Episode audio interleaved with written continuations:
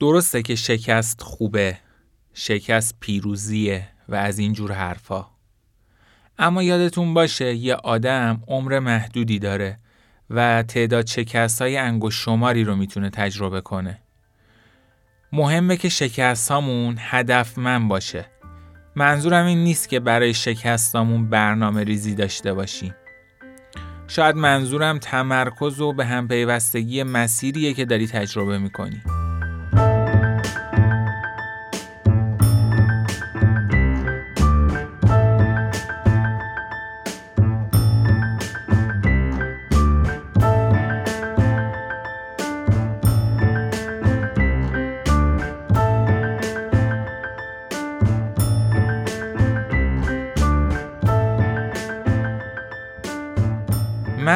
مهاجرانی هستم هم بنیانگذار و مدیر مشورک.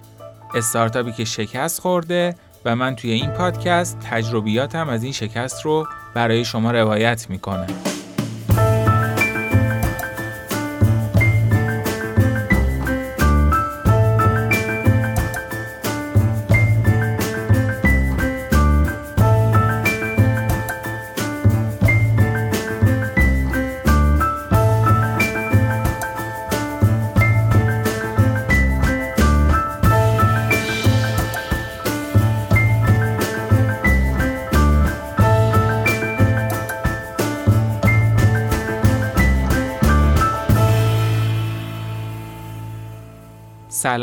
قسمت دوم مشورک از خوش اومدید.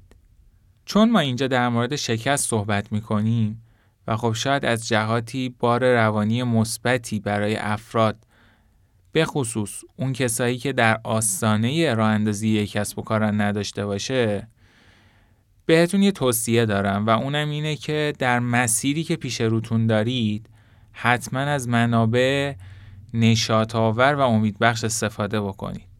تا انرژی لازم برای پیشبرد و پیشرفت کاراتون رو کسب کنید. تا می‌تونید خودتون رو سرگرم کنید و بدونید اون روزی که امیدتون از دست بدید روزیه که استارتاپتون شکست خورده. قسمت قبل راجع به ایده صحبت کردیم و این قسمت می‌خوایم راجع به راستی آزمایی ایدهمون توسط مشتری صحبت کنیم. اگه یادتون باشه گفتیم که یه ایده خوب باید بتونه مسئله یا مشکلی رو از مشتریمون برطرف بکنه. خب حالا چجوری اینو میشه به صورت دقیق فهمید؟ با تست، با صحبت با مشتری، با نظرسنجی. خیلی همون این جمله رو شنیدیم که باید با مشتریات صحبت کنی. این توصیه خودش حرف بدی نیست. اما واقعیت اینه که در نهایت به دردمون نمی‌خوره. مثل این میمونه که بچه با حال مدرسه رفیق درس خونش رو نصیحت کنه که یکم باحالتر باش. این حرف که به درد نمی‌خوره. اون بچه درس خونه می‌دونه که باید باحالتر باشه. مشکل اینجاست که هیچ کس نیست که بگه چطور باید این کارو بکنه. این جملات قسمت هایی از کتاب تست مامان بود.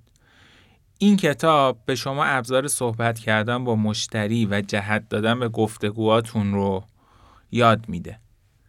حرف کلی کتابم اینه که چجوری باید از مشتری سوال کرد که حتی اگه اون مشتری مامانتم باشه بتونی به جوابهای واقعی و درست برسی.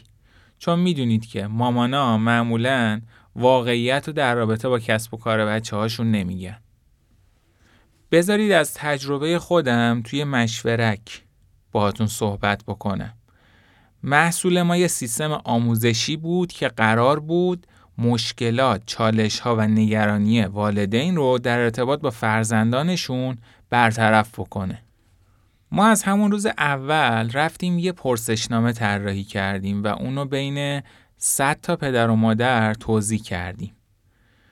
ما برای اینکه جامعه آماری درستی داشته باشیم یه سری از پرسشنامه ها رو بین پدر و مادرهایی که برای انجام یه کار اداری به بانک اومده بودن و یه سری پدر و مادر که بچهشون رو برای تفریح به پارک آورده بودن توضیح کردیم.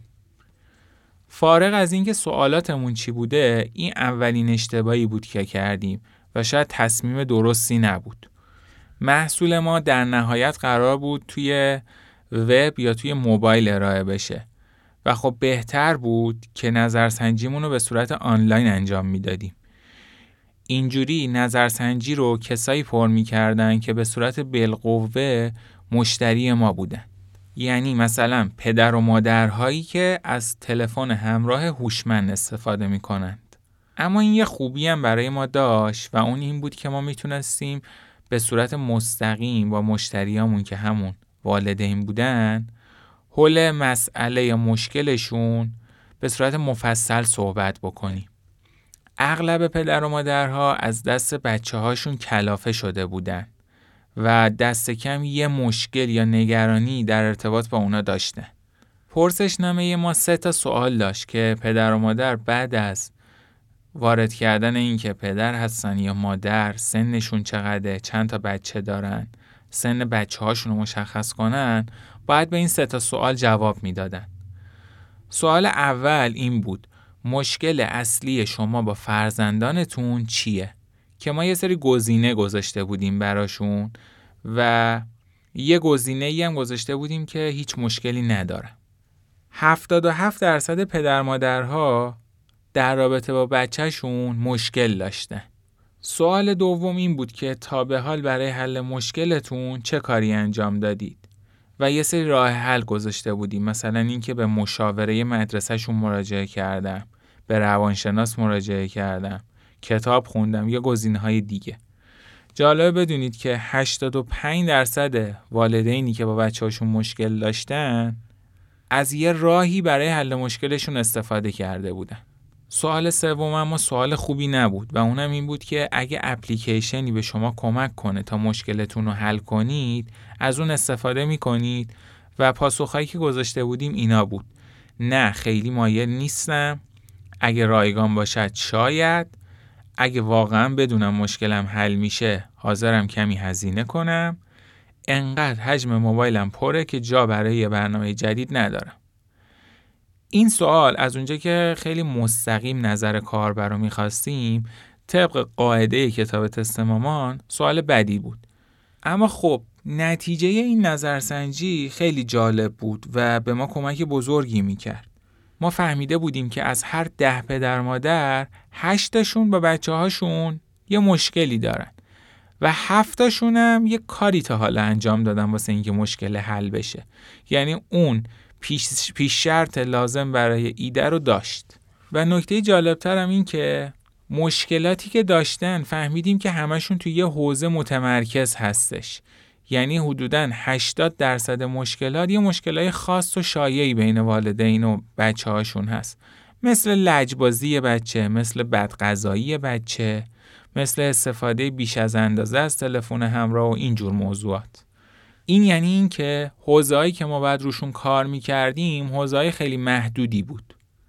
این پرسشنامه به صورت کلی خیلی خوب بود و به ما کمک می‌کرد تا مطمئن بشیم این مشکل وجود داره و حتی به ما کمک می‌کرد که به سرمایه گذارمون هم ثابت کنیم که این مشکل وجود داره و ما می‌خوایم با محصولمون این مشکل رو حل کنیم. اما نکته ای که وجود داشت این بود که به ما اطلاعات و راهنمایی لازم در رابطه با طراحی محصولمون نمی‌داد یعنی ما باید میفهمیدیم که دقیقا شخصیت و رفتار مشتریمون چی هستش که با این پرسشنامه چیزی ازش مشخص نمی‌شد. پس ما دو تا اشتباه کردیم. یکی این که نحوه انتشار پرسشناممون خیلی غلط بود و بهتر بودش که اونو به صورت الکترونیکی منتشر می‌کردیم و دومی هم این که این پرسشنامه اطلاعات لازمی که برای طراحی محصولمون داشتیم رو به ما نمی‌داد. و شاید بهتر بود همون موقع ما یه پرسشنامه جداگونه ای طراحی می‌کردیم که به واسطه اون بفهمیم خب حالا چجوری محصولمون رو طراحی کنیم.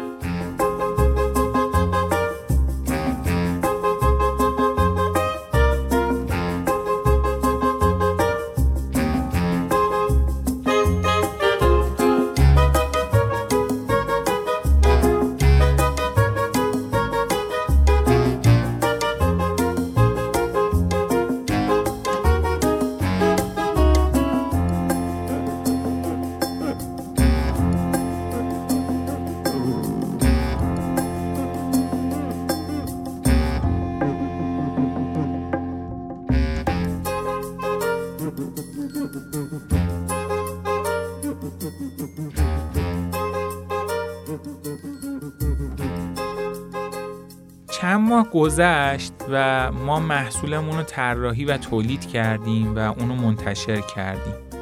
و متوجه شدیم که خب ایرادای زیادی داره که یه قسمتی از این ایرادا رو توی قسمت قبلی خدمتون گفتم.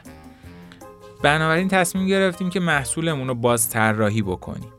این دفعه سعی کردیم که اون اشتباه قبلیه رو تکرار نکنیم. یعنی یه نظرسنجی دقیقی برای اینکه این محصولمون رو طراحی کنیم انجام بدیم. این نظرسنجی جدید تقریبا دو سه هفته به صورت متمرکز وقت من رو گرفت و حدودا 4 درصد از بودجه کلمون رو صرف اون کردیم. من الان می‌خوام راجع به این نظرسنجی و کارهایی که برای درست کردن اون انجام دادیم و خدمتتون بگم.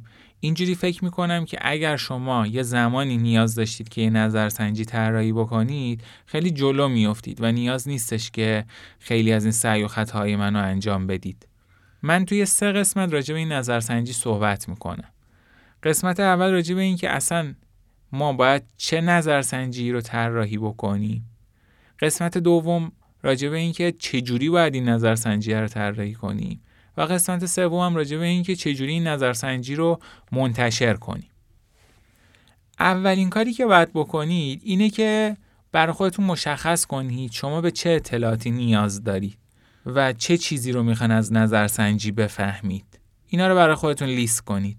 توی مثال ما چیزایی که می‌خواستیم و دنبالش بودیم اینا بود که پدر و مادرها چه مشکلی دارن مشکلشون چقدر جدیه تا به حال چه راه حلایی رو امتحان کردن؟ آیا برای حل مشکلشون پولی هم خرج کردن؟ هر کدوم از مشتریا منظورم پدر یا مادره در سنهای مختلف در سطح سواد و سطح مالی مختلف چه رفتاری رو برای حل مشکلشون انجام میدن؟ چند تا فرزند دارن و اینجور گزاره ها جواب همه این سوالا باعث می شد که ما دستبندی های مختلف مشتریامون رو پیدا بکنیم و اون وقت با تمرکز روی یک یا چند تا از این دسته ها به این فکر کنیم که چجوری می‌تونیم مشکلشون رو حل بکنیم. این که ما بگیم می‌خوایم مشکل پدر مادرها با بچه هاشون رو حل کنیم خیلی کلیه. مشکل کدوم؟ پدر یا مادر؟ پدر و مادرهای چند ساله؟ با چه سوادی با چه رفتاری آیا از گوشی های هوشمند استفاده می‌کنن؟ آیا از شبکه های اجتماعی استفاده می‌کنن؟ سطح مشکلشون چقدره؟ حتی از کدوم برند گوشی بیشتر استفاده می‌کنن؟ در کنار این اطلاعاتی که ما راجع به رفتار مشتری می‌خواستیم بدونیم یه چیزای دیگه هم می‌خواستیم بدونیم.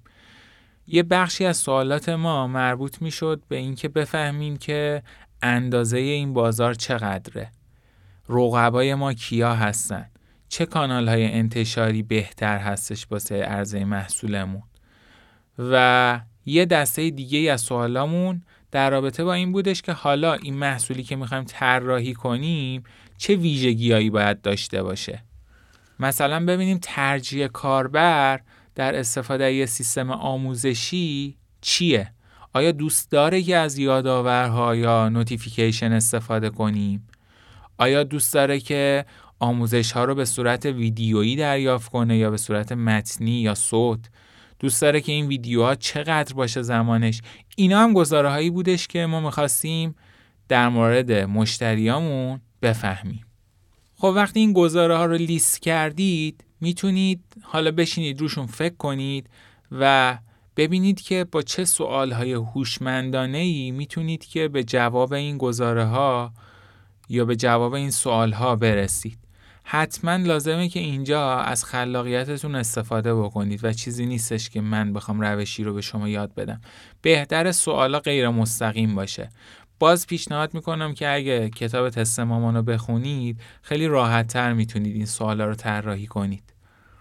اما حالا فرض می‌کنیم که سوالا طراحی شد و بحث اینه که ما چجوری می‌خوایم این نظرسنجیه رو طراحی بکنیم. یعنی یه سری سوال داریم این سوالا رو می‌خوایم توی کاغذ بنویسیم به مشتری بدیم تلفنی باشون صحبت بکنیم اصلا حضوری باشون صحبت کنیم یا به صورت الکترونیکی ازشون بپرسیم. یه جواب کلی برای این سوال که نظرسنجیمون رو چجوری طراحی بکنیم وجود داره. و اونم اینه که از هر روشی که استفاده می‌کنید مهم نیست. فقط این مهمه که بتونید نتایجتون رو اندازه گیری کنید. شاید یه مصاحبه حضوری بتونه دید خیلی خوبی رو به شما بده. اما نتونه اطلاعات دقیق شفاف و روشنی رو بهتون بده. شاید هم بتونه. این مهمه که شما با چه روشی و چه جوری می‌خواین این کار رو انجام بدید. مثلا ما بعد از اینکه محصولمون رو منتشر کردیم تصمیم گرفتیم که به تک تک مشتریامون زنگ بزنیم. به تک تک کاربرامون زنگ بزنیم و نظرشون رو راجع به محصولمون بدونیم. همونجا یه گوگل فرم درست کرده بودیم و هر سوالی که از کاربر میپرسیدیم رو جوابش علامت می‌زدیم. اینجوری می‌تونستیم پاسخ کاربرا رو اندازه گیری کنیم. مثلا بگیم 84 درصد کاربرا از اینکه بهشون تمرین داده بشه ناراضی هستن. اینجوری باید راجع به این که به کاربر تمرین بدیم یا ندیم فکر می‌کردیم. یا مثلا 74 درصد کاربران اصلا متوجه نشدن که باید توی اپلیکیشن چیکار کنن. این نشون میده که رابط کاربری و طراحی کاربری ما یه ایرادی داره و باید یه فکر جدی راجبش بکنیم. پس این راجع به این که از هر روشی که استفاده می‌کنیم مهم اینه که اونو اندازه گیری کنیم. اما به طور معمول کسب و کارهایی که تو حوزه آیتی فعالیت می‌کنن از نظرسنجی های الکترونیکی استفاده می‌کنن. چرا که هم کارشون رو راحت تر می‌کنه و هم بهتر و دقیق تر می‌تونن جواباشون رو اندازه گیری کنن. و مهمترم این که می‌تونن سراغ کسایی برن که به صورت بالقوه دارن از از این ابزارها استفاده می‌کنن. مثلا دارن از گوشی موبایل استفاده می‌کنن. در مثال ما ما قرار بود یه اپلیکیشن اندروید تولید کنیم. پس قاعدتا سوال از کسایی که از تلفن همراه هوشمند استفاده می‌کنن خیلی منطقی تر به نظر می رسید نسبت به کسایی که اصلا تلفن همراه هوشمند ندارن. اصطلاحا ما خیلی تو پوینتر عمل می کردیم اگه نظر سنجیمون الکترونیکی بود. حالا با فرض این که ما قصد داریم یه نظرسنجی الکترونیک طراحی کنیم اونو باید با چه ابزاری طراحی کنیم؟ ابزارهای طراحی نظرسنجی زیادی توی دنیا وجود دارن. که احتمالا شما با گوگل فرم که رایجترین اون هستش یا نظرسنجی تلگرام آشنا هستید. ابزارهای پیشرفته دیگه ایرانی و خارجی هم وجود داره که امکانات بیشتری رو در اختیارتون می‌ذاره که بعضیاش رایگانه و بعضیاشون هم نیاز به پرداخت داره. مثلا یکی از رایجترین ایرانیا پورسلاینه. که می‌تونید راجبش توی اینترنت جستجو کنید و ببینید که کارتون رو را میندازه یا نه. حتی ممکنه که نظرسنجی تلگرام هم کار شما رو را بندازه. یعنی میگم شما باید تصمیم بگیرید که کدام ابزار طراحی نظرسنجی می‌تونه برای شما کارآمد باشه. من پرسشنامه رو با یکی از این ابزارها طراحی کردم و برای اینکه مطمئن بشم که پرسشنامه پرسشنامه خوبی هستش اونو به افراد زیادی نشون دادم. معمولا خود آدم از یه سری از نکات قافل میشه و متوجه اون نمیشه چون که تعداد روزهای زیادی درگیر اون پرسشنامه بوده شاید متوجه نشه. بنابراین حتما قبل از اینکه بخواین نظرسنجیتون رو منتشر کنید به چند نفر اون رو نشون بدید. توی این مشورت هایی که از دوستان گرفتم یکی از دوستان پیشنهاد دادش که اصلا بیا ابزار طراحی نظرسنجی تو عوض کن. و به من سامانه ای رو معرفی کرد به نام ایپول من تقریبا بعد از این پیشنهاد نشستم یه سری از ابزارهای طراحی رو با هم دیگه مقایسه کردم و تقریبا به این نتیجه رسیدم که ایپول یکی از بهتریناست توی ایپول شما بسته به عضویتتون می‌تونید از امکانات مختلف استفاده بکنید. مثلا امکاناتی که واسه من خیلی جالب و قابل توجه بود سوال های شرطیه که می‌تونستید توی نظرسنجیتون بذارید.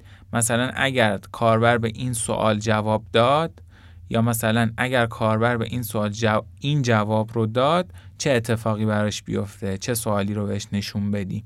یا حتی توی ابزارهایی که مربوط به آمارتون بود یه کارهای جالبی می‌تونستید انجام بدید. برای مثال شما می‌تونستید بفهمید که هر کاربر هر کسی که توی این نظرسنجی شرکت کرده چقدر وقت گذاشته. مثلا اگه یه نفر یه دقیقه وقت گذاشته بود توی نظرسنجی ما ما اون از آمارمون خارج می‌کردیم. چون می‌دونستیم که این همینجوری الله بختکی اومده مثلا به سوال جواب داده. من پیشنهاد می‌کنم که اگه یه روزی خواستید یه نظرسنجی طراحی کنید حتما این سامانه رو ببینید.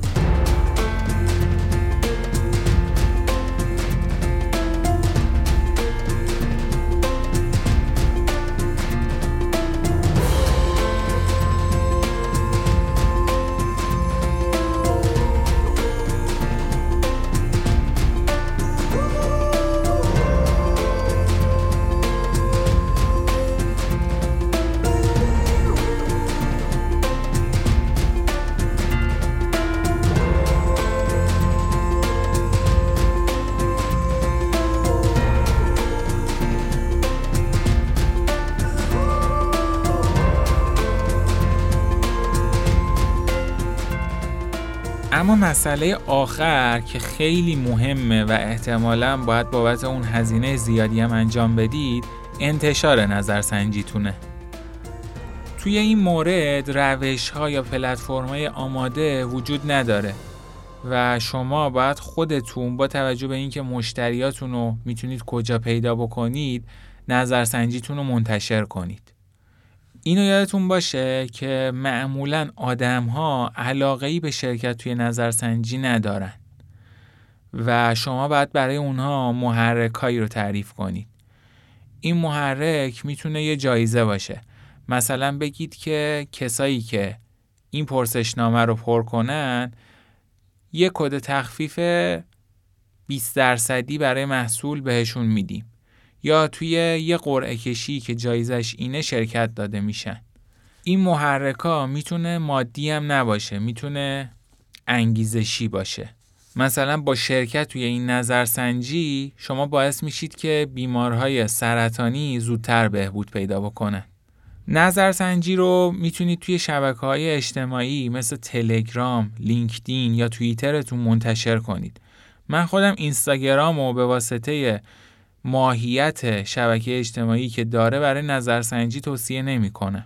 اگه نیاز به تعداد قابل توجهی پرسشنامه داشته باشید باید از دوستان و آشناهاتون بخواین که پستتون رو توی شبکه های اجتماعیشون منتشر بکنن و حتی شاید لازم باشه که هزینه ای بابت تبلیغش تو بعضی از صفحه ها پرداخت کنید حتما توی پستی که می‌ذارید از یه پستر تحریک کننده یا جذب کننده استفاده بکنید.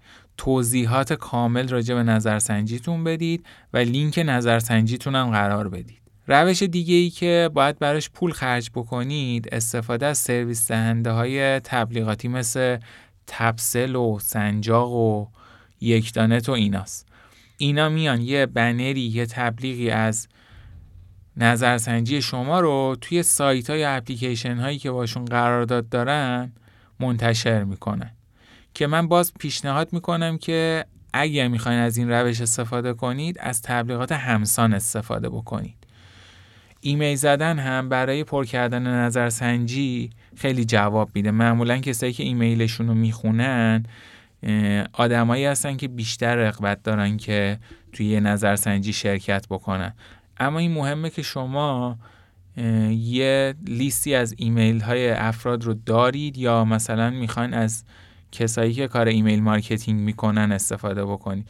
که من این روش رو چون خیلی روش کوری بود استفاده نکردم. چون ما قرار بود که پدر مادرها به سوالامون جواب بدن. یادتون باشه اگر از تبلیغات استفاده می‌کنید نباید از هر روشی استفاده کنید که کاربر نظرسنجی شما رو باز بکنه. اینجوری شاید فقط صرفا برای چیزی که می‌خواد به دست بیاره وارد نظرسنجی بشه و نه خود نظرسنجی براش بی اهمیت باشه. ما از روش های مختلفی برای انتشار نظرسنجیمون استفاده کردیم که خب خیلی از بعضیش جواب نگرفتیم مثل انتشار یه پست توی یه کانال تبلیغاتی. اما چیزی که ما ازش جواب گرفتیم توی نظرسنجیمون یه بنر متحرکی بود که توی سایت نینی سایت گذاشتیم. به صورت معمول افرادی که به سایت نینی سایت مراجعه می‌کنن پدر یا مادر هستن. بنابراین مشتریای ما اونجا تجمع داشتن و این تونست نظرسنجی ما رو به اون حدی که می‌خواستیم برسونه. خب اگه منابع مالیتون برای این کار خیلی کمه می‌تونید جاهایی که نتایج نظرسنجیتون احتمالا براشون مهم باشه رو پیدا بکنید و به اونا بگید که ما نتایج نظرسنجیمون رو با شما به اشتراک می‌ذاریم به شرطی که شما توی انتشار نظرسنجی به ما کمک کنید. این هم یه روشیه که میشه استفاده کرد. یه پیشنهادی هم که یکی از دوستان به من داد توی پرانتز همینجا بگم ایشون به من پیشنهاد داد که یه سوال برای اعتبار سنجی نظرسنجیتون توی سوالاتون قرار بدید. اصطلاحا میشه گفت یه سوالی که جنبه دروغ سنج داره. مثلا سوال این باشه که کدام میوه توت فرنگی است؟ گزینه یک موز گزینه دو توت فرنگی گزینه سه پرتقال. اینجوری می‌تونید بفهمید که آیا اون کسی که اومده به پرسشنامهتون پاسخ داده سوالا رو خونده و جواب داده یا نه؟ همینجوری اومده پرسشنامه رو پر کرده. یا اینکه می‌تونید یکی از سوالاتون رو سوالی بذارید که حتما پر کردنی باشه و چند گزینه ای نباشه. چون می‌دونید که هر چقدر شما بتونید از سوالات چند گزینه ای استفاده بکنید خیلی بهتره و کاربر انگیزه بیشتری برای جواب دادن و ادامه دادن به جواب سوالها داره. ولی خب این بین می‌تونید یه سوالی هم که مثلا باید پرش کنه بذارید تا مطمئن بشید که کاربر سوالا رو خونده جواب داده یا نه همینجوری جواب داده. و نکته آخر هم این که چند تا پرسشنامه نیازه تا ما بفهمیم که این نظرسنجی به اندازه کافی پر شده. این کاملا بستگی داره به خودتون. البته به صورت معمول میگن حداقل بین 200 تا 500 تا پرسشنامه باید پر شده باشه. اما یه چیز مهمتری که وجود داره اینه که پاسخهاتون همگرا شده باشه. یعنی اینکه با ادامه دادن نظرسنجیتون تغییر محسوسی توی پاسخهاتون صورت نگیره و فقط یه مقدار خیلی کمی پاسخهاتون بالا و پایین بشه. برای ما تقریبا 200 تا پرسشنامه پر شد که 180 تاشون پرسشنامه معتبر بودن. یه چیز دیگه که من خیلی نمی‌تونم با اطمینان راجبش نظر بدم یه نسبته که میگن اگه این نسبت از یه عددی مثلا 3 4 درصد کمتر بشه این نظرسنجیتون نمی‌تونه معتبر باشه. اون نسبتم تعداد پرسشنامه هایی که به طور کامل پر شده نسبت به تعداد بارهایی که پرسشنامهتون باز شده به صورت کلی. که اگه از یه عددی کمتر باشه میگن که باید نظرسنجی ادامه پیدا بکنه یا روش های ارزتون و انتشارتون تغییر پیدا بکنه. حالا چجوری بفهمید که چند تا پرسشنامه باز شده با استفاده از شمارشگرها یا ترکرها یا کوتاه کننده های لینک؟ شما با استفاده از این ابزار می‌تونید بفهمید که وقتی که این پرسشنامه رو توی فلان گروه تلگرام گذاشتم چند بار باز شده؟ به صورت بنری توی سایت گذاشتم چقدر باز شده؟ و اینجوری بفهمید که کدوم روش های انتشار مغروم به صرف تره. یه ایراد پرسشنامه که ما طراحی کردیم طولانی بودن اون بود. شاید بهتر بود قید بعضی از سوال هایی که پاسخش برامون مهم بود و می‌زدیم و نظرسنجیمون رو کوتاهتر می‌کردیم تا تعداد پرسشنامه های بیشتری پر بشه که ما این کار رو متاسفانه نکردیم. من سعی کردم تمام مواردی که توی طراحی این نظرسنجی باهاش درگیر بودم و با شما به اشتراک بذارم باز اگه شما سوال یا مشکلی دارید می‌تونید کامنت بذارید و من اگه بلد باشم به شما پاسخ بدم البته اینو بگم که اگه شما تازه دارید با یه ایده بازی می‌کنید شاید لازم نباشه که از یه نظرسنجی در این سطح استفاده بکنید. شاید لازمه که فقط با چند نفر گفتگو کنید. اما زمانی که شما به صورت جدی می‌خواین وارد طراحی ایدهتون بشید وارد عملی سازی ایدهتون بشید لازمه که یه نظرسنجی خیلی دقیق و حرفه‌ای رو طراحی بکنید تا هم خودتون رو قانع کنید که آیا این محصول رو بسازن و این محصول چه ویژگی داشته باشه و هم در درجه بعد سرمایه گذار رو قانع کنید که من طبق یه اصول و یه اندازه گیری دارم این کار رو انجام میدم و همینجوری این کار رو انجام نمیدم.